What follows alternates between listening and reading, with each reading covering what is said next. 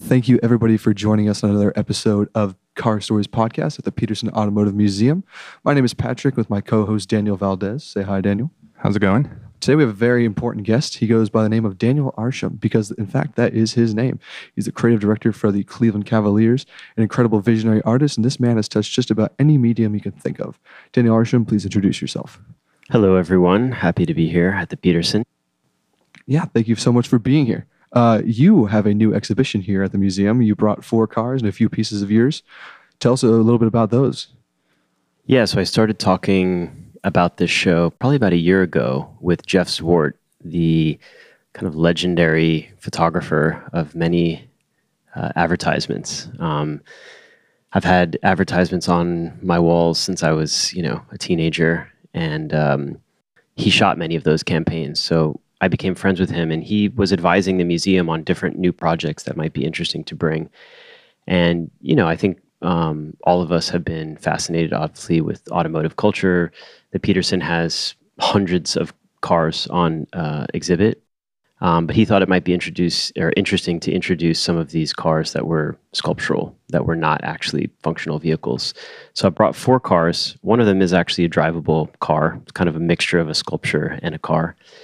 A 1961 GT California Ferrari, which was famously used in Ferris Bueller's Day Off when they drove it backwards outside of the garage. Iconic. He camera really snapped to that one. Yeah, exactly. A 1968 Mustang Fastback, which was used in the movie Bullitt with Steve McQueen. Another very famous car scene where they're kind of jumping, over the hills in San Francisco. I've often tried to use vehicles for these sculptural works that are both automotive, part of automotive history, but also tied into some other kind of narrative. So cinema cars has been a big thing for me. So there's a quarter scale version of a DMC DeLorean made in bronze. And then the other 2 vehicles in the show, one of them is a 1980 911 SC, which has been recast in or remade in blue calcite crystal. So it appears as if it's in this kind of state of decay, erosion. Looks like something we might find on a future archaeological site. And the last car is a 1955 356 Speedster, which... very famous car in sort of Porsche universe. It was a car that I bought about 4 or 5 years ago. It had been restored. I brought it to John Wilhoyt here in Southern California to start a project on it. I didn't know exactly what it would be. So we stripped all the paint off, brought it back down to the bare metal. And I said to him, what if I just leave it like this, with the bare metal? And he said, everyone says that when they come in here, when we get it down to bare metal, like, it's so beautiful. You see all the markings from the factory. In that era, there was so much less automation that there was a lot of adjustment that had to be made by hand, actually, in the factory. And so I did what everyone said they would like to do, but never did, which was to leave the car in its bare metal state, but bring it back up to totally functional vehicle. Once I had this idea about kind of going with this sort of patination, I've been a huge fan of Japanese culture and their attention to kintsugi, which is a kind of design where things that are broken are repaired with a metal filler and Japanese fabric. So the interior of the car has been redone with a technique called boro, which is a denim that's been stitched back together. And sashiko, which is a denim that has been hand-stitched with this perfect line of white thread. Car is totally functional, drivable. John rebuilt the engine just as it had been, painted it all gray, so it has this very sort of reductive quality, and threw it on the dyno. It makes 65 horsepower. Not bad for a car of that era. Yeah. Nice job. Yeah, definitely. So... you just talk about cars like that you already own. I've seen that you own a few other pretty sweet machines. Do you care to elaborate on that? Yeah, I was obviously a fan of Porsche. And when I was in high school, the only thing that I really wanted was a 930 Turbo. nice. But couldn't afford that in the era. So I ended up going with a 1989 Saab 900 Turbo, white, gray interior. That car was amazing. I wish I still had it, but once I got to the point that I could actually afford to buy a Porsche, I did buy a 930 Turbo. So that was the first vehicle I added to what became this kind of larger fleet. And the project that I've been trying to accomplish was to have one from every decade since the founding of the company, but stopping at air-cooled. So the latest car that that I have is a 1998 993 C2. So I've got that. I've got a couple of other like historically significant Porsche vehicles. One of them is the 1973 RS 2.7, which, you know, that car, it kind of had this interesting history because they weren't really appreciated.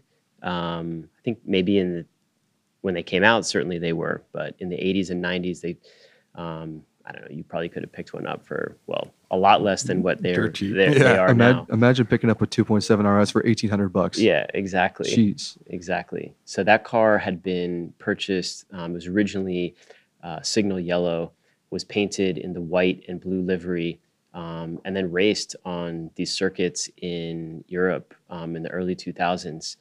It was purchased by a German guy in 2007 and then sent back to Porsche. So they rebuilt the engine and they restored it back exactly as it had been built originally. And that's effectively the state that it's in. Each of the projects, I've done something to them, but often things that I could put back, right? So I'm not destroying the original heritage of the vehicle. So that car, I swapped out the seats. I had custom wheels made. I slightly altered the livery, which was done in a vinyl on the exterior of the car. You know, kind of created my take on that era. What does the Porsche brand speak to you? Why Porsche? I think for me, one of the interesting things, and I'm often looking for this in my own work, is a object that contains the kind of zeitgeist of an era, right? So when we think about other design objects that sort of encapsulate this, we could think of like a telephone, for instance, right? It started out, it has a design, but it also has a functional purpose. That phone design evolves through, you know, the 1920s and 30s, and we can kind of see the era, the materials of the era in it, all the way through today to like a cell phone.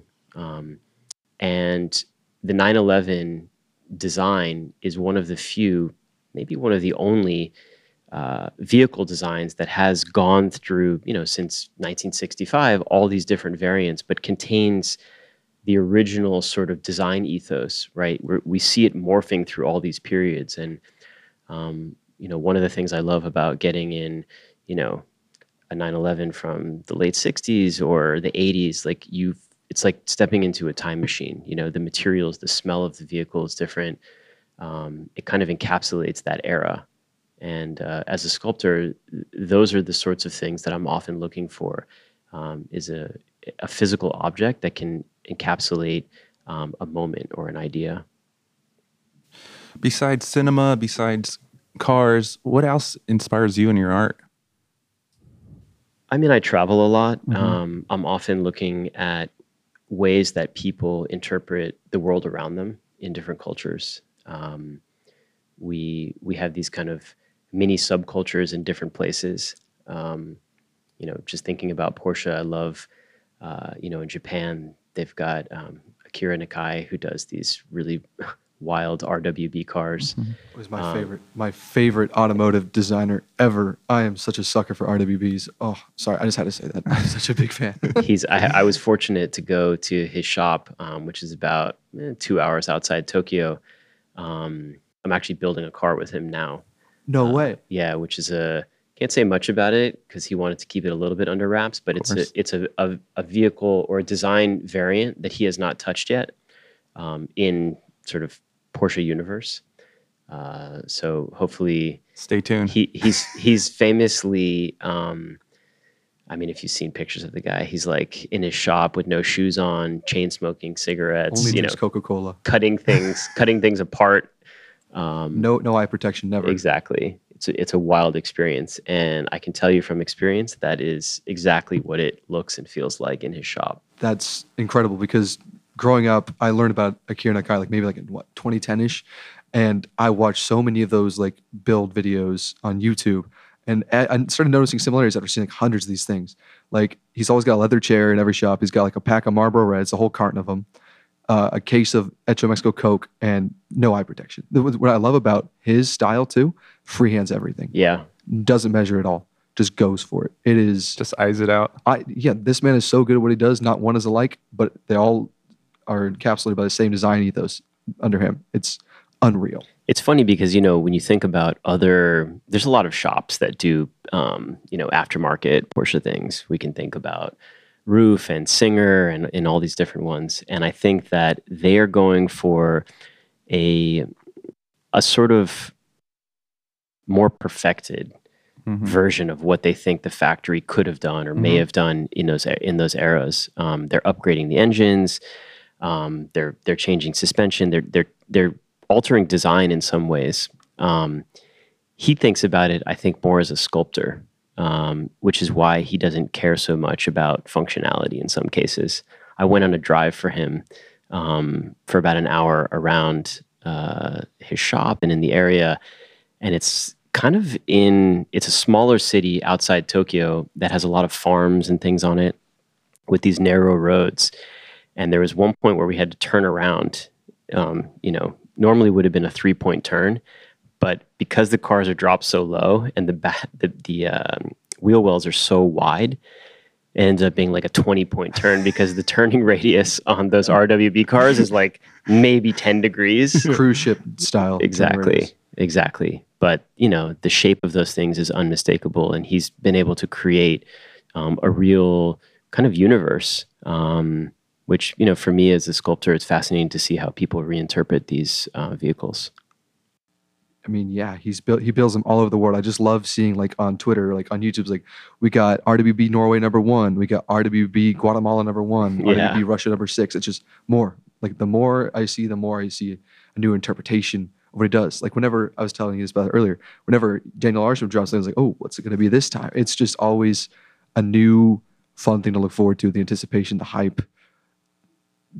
I'm such an admiration of Akira Nakai. That's all I gotta say. I'm such a fanboy. So you said your first car was Saab. Saab 900 Turbo. Okay. Yeah. What happened to that car? Do you regret letting it go? 1,000%. I've actually been on Bring a Trailer all the time trying to find another one. Because when you came and visited us last time, we actually had one in the shop. And I remember. Yeah. Yeah.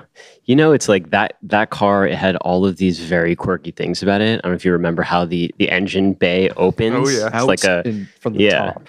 It looks kind of like a F-16 or something like that, fighter plane. I feel like that car is a very artist-architect car for some reason. Yeah, I think there was all these quirky design things. It's when you think about the way that automobile designers, when they look at things like the graphic design of the gauges and things like that, yeah. I think in a lot of cases, it's probably an afterthought. They're thinking more about body shape and performance and all of this.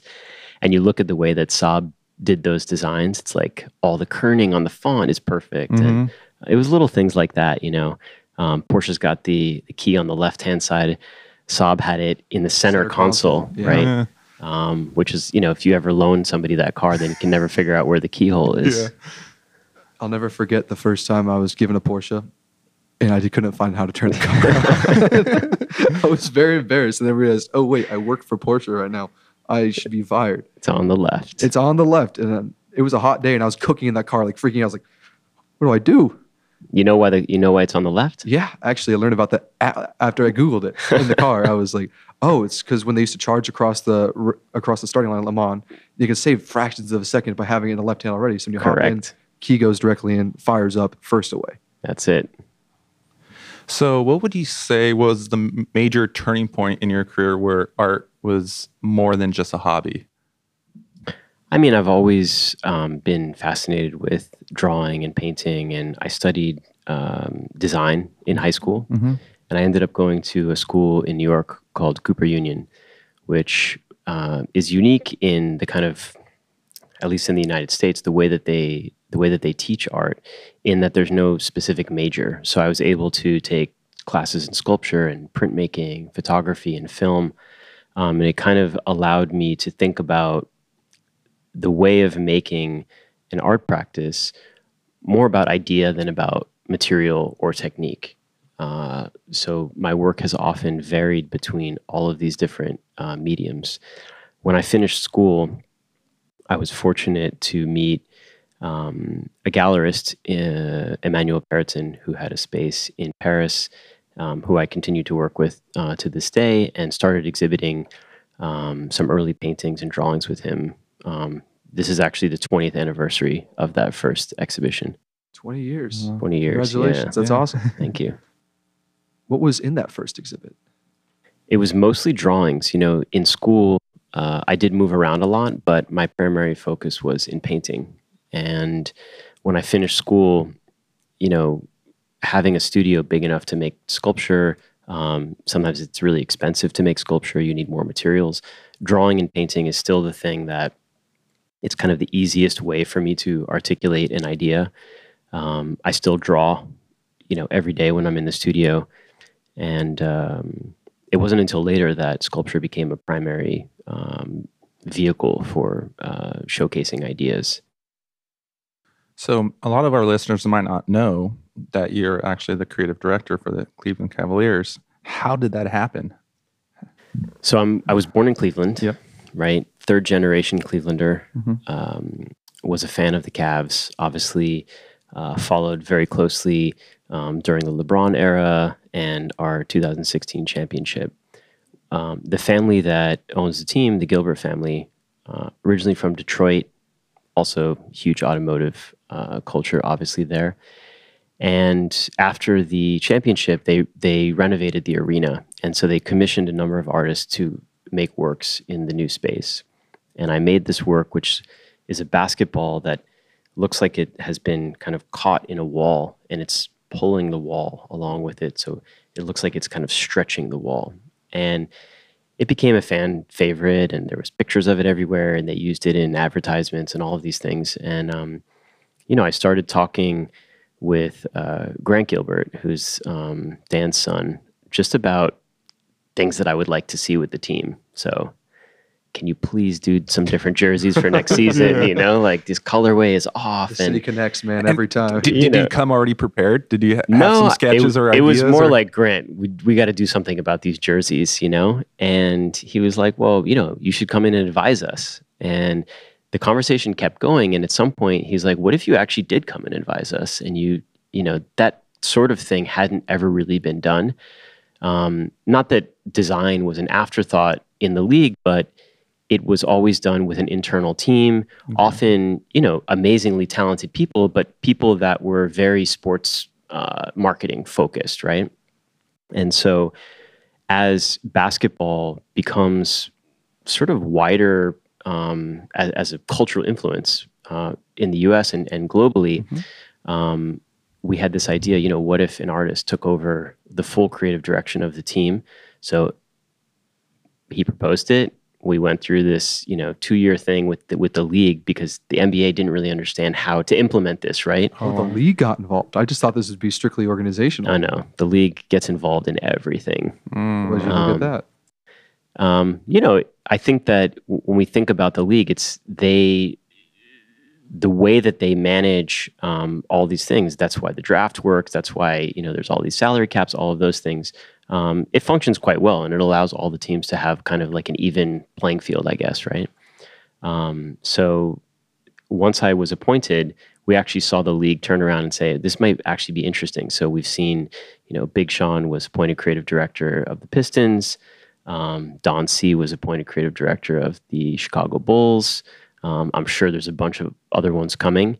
And it kind of makes sense to have, you know, somebody who understands both basketball and wider kind of cultural impact of you know, I described when I had one of my initial meetings with the team and the league, walking around Tokyo and, you know, seeing kids wearing, you know, LA Lakers jerseys. Mm-hmm. That's right, baby. And, you know, they have no idea who's on the team, what's going on in basketball. It's more about the cultural idea of what basketball represents. Mm-hmm. And I think that's a really interesting area to play. So fortunately, our team has been playing very well this season. Yeah, I've really beat the Lakers a couple times already. I don't want to talk about it. I don't want to talk about the Lakers right now, man. Every time I turn the TV on, all I just get is constant pain and a reminder that we're the Lakers right now. Yeah, it's definitely, I haven't watched any games this season. It's just, I envy you. Especially when you grew up in the heyday, you know, with Shaq and Kobe, it's kind of hard to watch now. Just, I know it's different eras and everything, but different style of game. I mean, you know, the Cavs, there was a championship drought in Cleveland for like 50 years. And, you know, for me, it's like, I'll go to a basketball game even if my team's not playing. I just love the sport.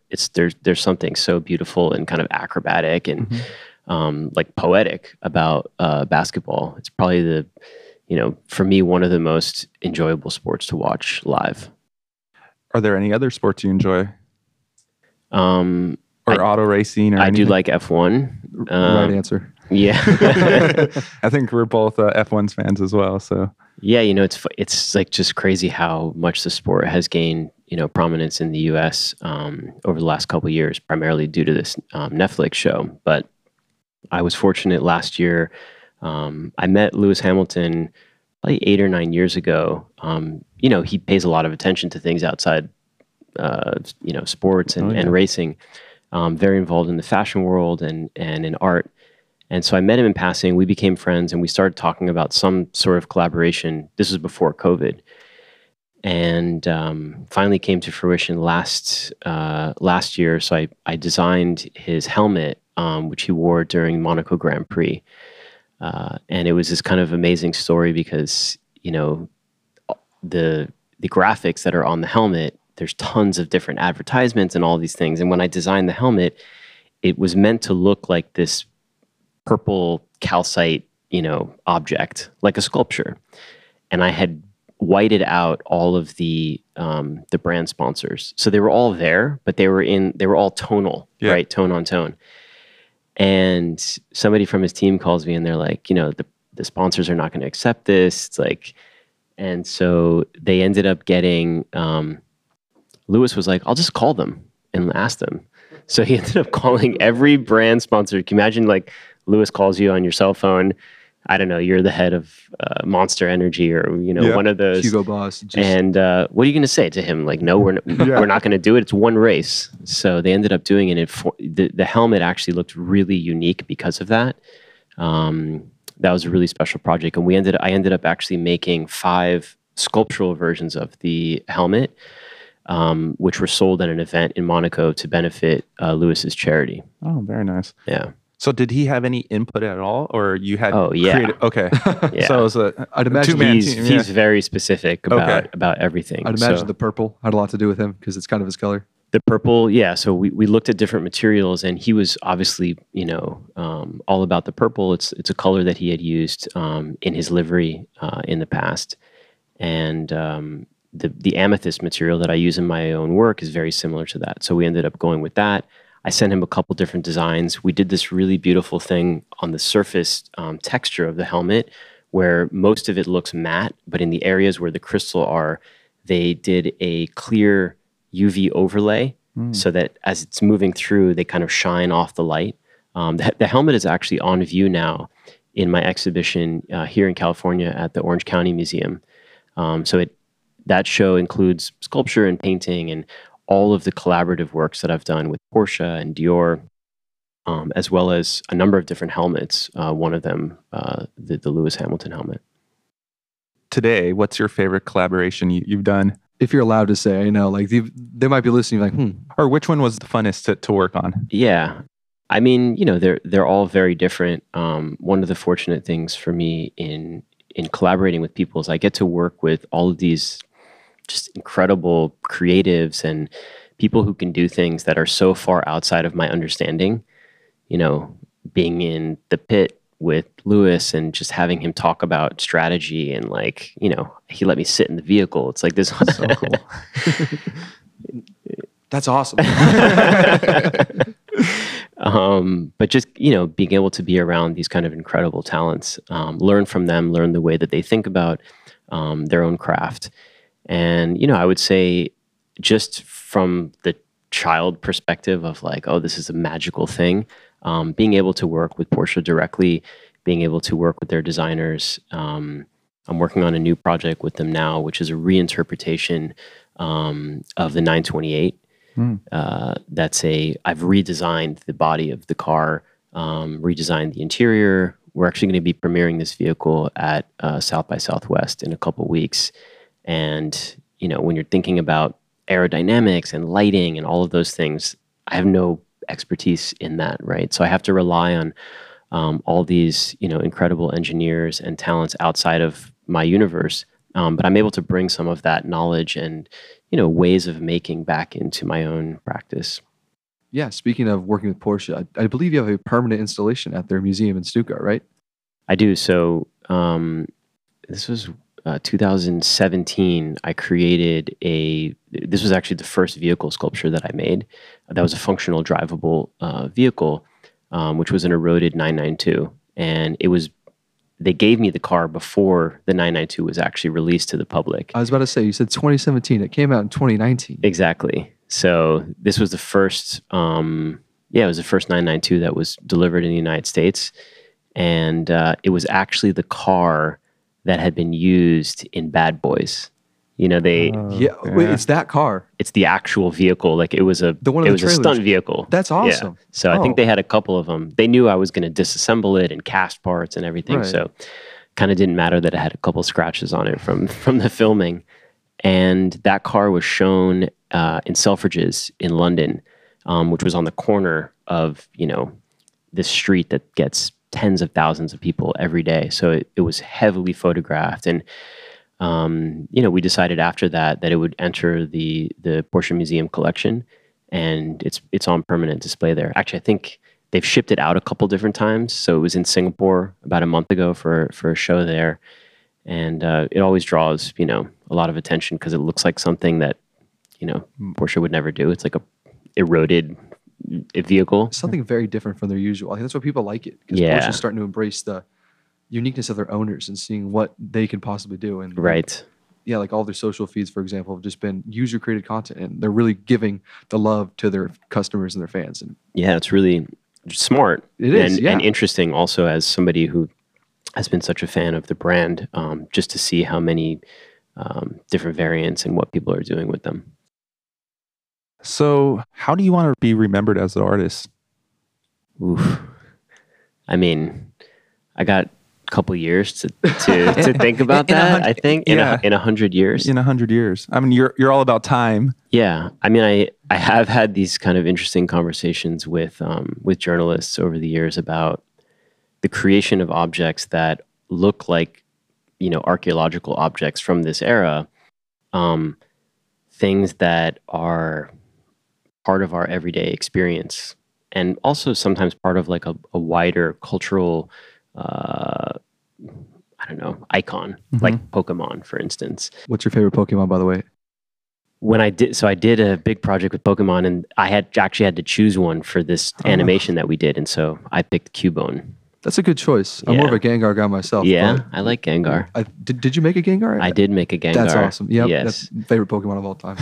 Sorry, I had to ask. But I think in the future, the works that I've created, they mark a moment in time, right? And it's really going to confuse archaeologists in the future to see these objects that they were meant to be something futuristic in the era, and that's part of their power. The sculptures is that they sort of float in time. We don't really know when they're from.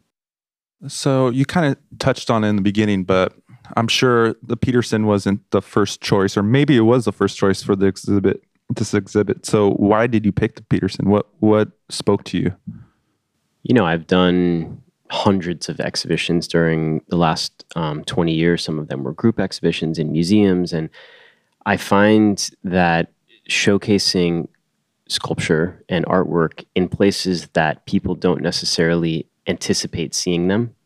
It's part of the reason why I do collaborations with brands, is that I'm bringing artwork into these areas of people's lives that they're not looking for it. It's a new audience. Yeah, it's a new audience. Mm-hmm. And I think the audience of the Petersen, for sure, it overlaps with an art audience. I mean, we have LACMAs, right across the street. But it creates a different context with the vehicles that are already here, which are drivable cars. And I think adds to this kind of conversation about what is automotive design, right? It's a sculptural kind of art form, but it's also practical. And the vehicles that I've made, once we strip away their function, once they're not drivable, what are they then? And so, yeah, I think the Petersen's a great environment, and look forward to seeing everyone's response. We're glad you're here. Thank you. We're very glad you're here. But it looks like we are actually out of time. So yeah, just for our viewers that want to know more about you and where can they find you? I mean, the best place, honestly, to follow along is on my Instagram account, which is just Daniel Arsham. Perfect. Yeah, awesome. And yeah, please check out the new Arsham Automotive exhibition now open. Mr. Arsham, thank you so much for joining us today. It was a fantastic conversation. We hope to see you again soon. Of course.